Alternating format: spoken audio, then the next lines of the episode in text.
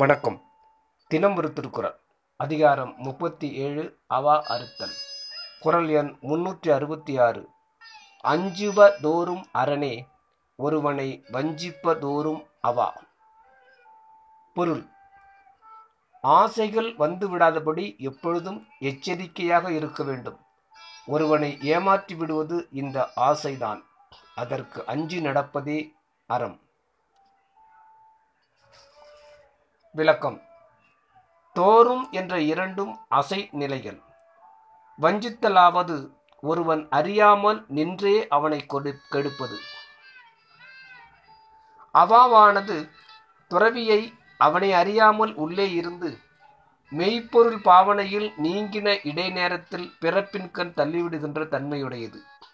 ஆதலால் வஞ்சிப்பது அவா என்று சொன்னார். கொடியான் ஒருவனை துணை கொண்ட ஒருவன் அவனோடு கூடியிருக்கும் வரையும் அவன் தீச்செயலுக்கும் அவன் சூழ்ச்சிக்கும் அஞ்சி வாழ வேண்டியிருத்தல் போல. துறவியானவன் உடற்கூட்டுறவு உள்ளவரையும் அவாவினால் எழும் வினைகளுக்கு இடம் கெடாது. அஞ்சி பாதுகாத்து வாழ்வதே துறவரமாம் என்பதனை அஞ்சுவது அறம் என்றார்.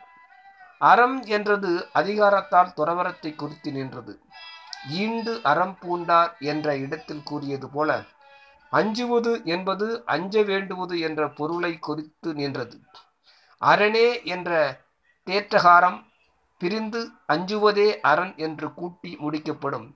அதுபோலவே வஞ்சிப்பதே அவா எனவும் தெரிந்து கொள்கின்றோம். நன்றி.